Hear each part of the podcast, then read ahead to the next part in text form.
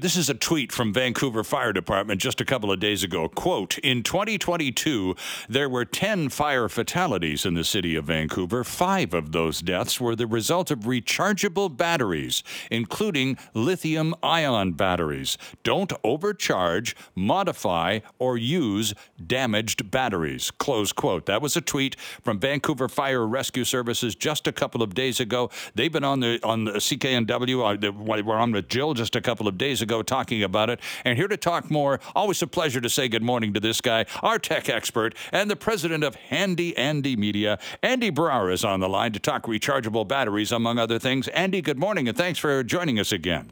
Good morning, Sterling. Good to have you with us. Let's talk rechargeable batteries because in addition to the tweet about uh, the obvious, uh, the fire department provided a list of, well, items that use rechargeable batteries folks should keep an eye on, Andy, and everything we have, every device we own is on their list. Smartphones, laptops, scooters, e-bikes, e-cigarettes, smoke alarms, toys and cars, all of which use rechargeable batteries. And um, uh, why do things go wrong with rechargeable batteries? Rechargeable batteries, they're designed to be recharged.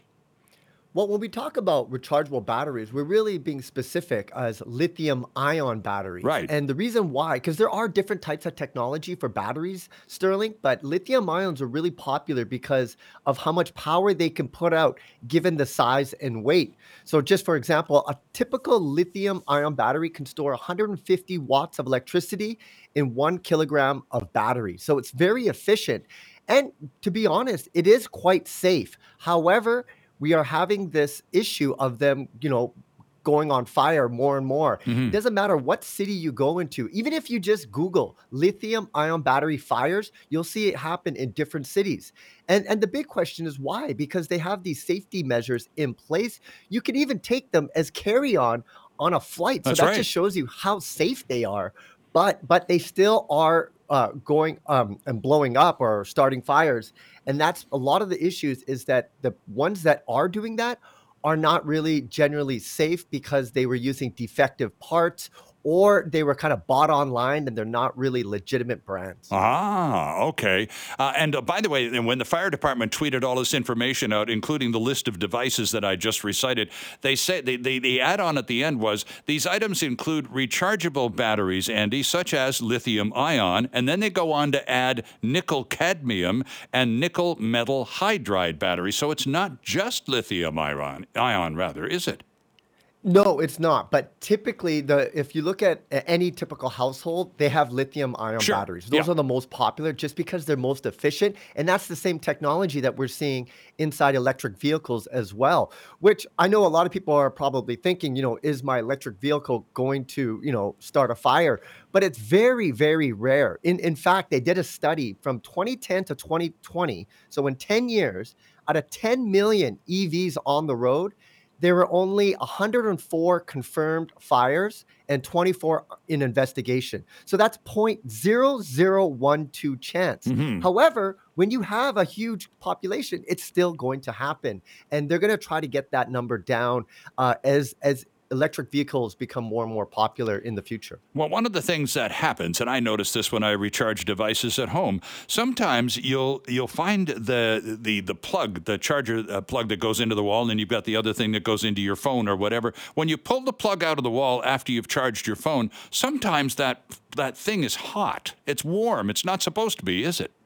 Yeah, that's another issue about these um rechargeable batteries is that we have what's called a charger block that you would use. And so sometimes people will buy one online, say they lose their charger block that came with their smartphone. Right. So they buy a, a third party one uh, online. Those ones can get hot, and they could also buy inferior cables that are charging the, the batteries. So those are the kind of issues of what happens with these lithium-ion batteries because they have technology in them, battery management systems to detect if they are getting hot and then to automatically turn turn off. But these other um, products, these, these charger blocks and the inferior cables are kind of the the the missing link to to actually create that fire. So you have to be very careful, not just with the batteries that you buy, but the charging blocks and the cables that you use to charge those batteries. Now, I was just going to say, so if you, and because of the safety, the the battery management safety protocols they build into the product, Andy, only works when you use the uh, the specific products associated with it. In other words, the charger cable that came with the thing in the first place. Yes, and the bigger the battery, the more of these safety measures are put in, because some of the bigger batteries actually will detect if there's any kind of gas. They have detectors. If they detect any gas, they will automatically turn off, because the big issue is, and this may happen to anybody out there, Sterling, is what do you do if what if you have, like, say, a portable battery pack that catches fire? Mm-hmm. And essentially, you have about twelve minutes from the time that you notice that it's getting hot or, or it, you know, it's, it's going to combust. You have about twelve minutes to turn it off. If you don't, there's this thing called thermal runway, and it's a process where the increased temperature in turn releases energy that further increases temperature, and that's when the battery is a, a, about to start fire, because from one cell to the other, it's just a cascade of heat that is now going to combust that that entire uh, battery pack. So twelve minutes, you, you really have that that window of turning it off before things get really, really serious. So Andy, if if I bought a phone and I've lost the charger cable that came with it, and I need to charge my phone, obviously, where do, how do I know uh, where to go to buy a product that would be reliable? Because I don't want to buy another phone just so that I can have another charger cable. Does the manufacturer make, in, can you buy the recharger cable uh, independently of the phone? Yes. Typically, what you want to do is buy it from the same brand, because a lot of these charging blocks, they have what's called quick charge, the ability to quickly charge your device. Sure, yeah. Well, with, when, when you have something that says quick charge, you're talking more heat, because anytime you have electricity like that, it's going to generate more heat. So you want to try to stick with the brand Uh, that you bought it with. What's interesting, Sterling, is now with the new phones, they don't even include the charging block. Oh, really? They, they just kind of assume that you already have one from previous phones. But those are the kind of things, you know, you you you always want a good deal online, Sterling, but the charging blocks that you buy, you want to make sure those are legitimate, because you're going to be charging your phone, especially in your bedroom. You want to make sure that you have the best technology inside your room to avoid any kind of fire hazards that happen with electronic devices. No kidding. And uh, speaking of phones, and you were just down in Vegas at the big uh, Consumer Electro uh, Electronics Show, or C E S as it's now known.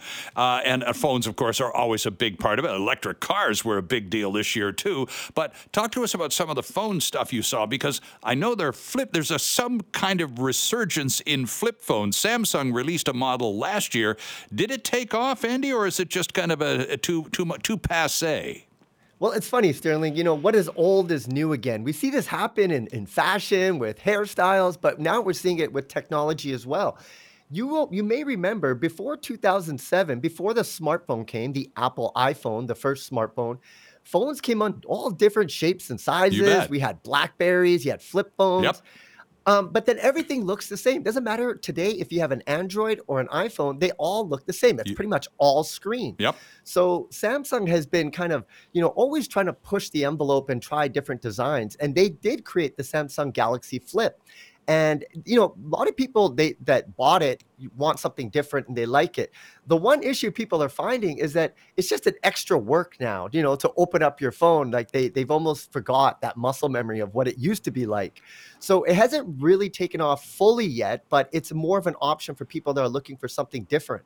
Another thing it is, not just flipping, Sterling, you can fold your phone. Because of these technology with the screen displays, you can fold your phone like a book. Right. And what Samsung has shown now is you can flip it not just as a book, but both ways, so vertically and horizontally. So I, I think in the future, especially what I saw at C E S with the screen technology, everything is going to be like foldable. So this screen, it's almost like a fruit roll-up. You're going to be able to roll up your phone and wow. put it in your pocket and then roll it back out and use it as a phone. I think that's where we're going to head, but we definitely need different types of phones because everything looks the same. And, and a lot of people, myself included, want to be different. You want to have something that kind of sticks out because the thing is, electronics is a way of, of kind of showing your, your personal style. And I think we're going to see more and more phones that are going to try to do something different. And I also predict, Sterling, you're going to see dumb phones, phones that kind of just do texting and calling, because people are becoming addicted to their phone. So a lot of people want to stay connected, but they don't want to be connected to their phones all the time. There you have it, folks, on the public record on C K N W Airwaves, a bold prediction from Andy Brower. Dumb phones on the way. Andy, always a pleasure. Thanks very much for this. Great to have you back. Thanks, Sterling.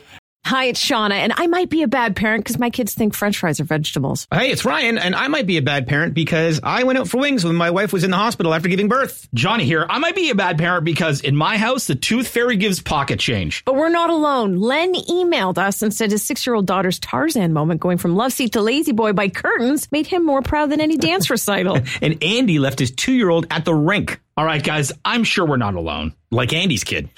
For stories and confessions like this, make sure you check out our podcast. It's called Bad Parents, and it's available wherever you get your podcasts. I left a glove at the rink.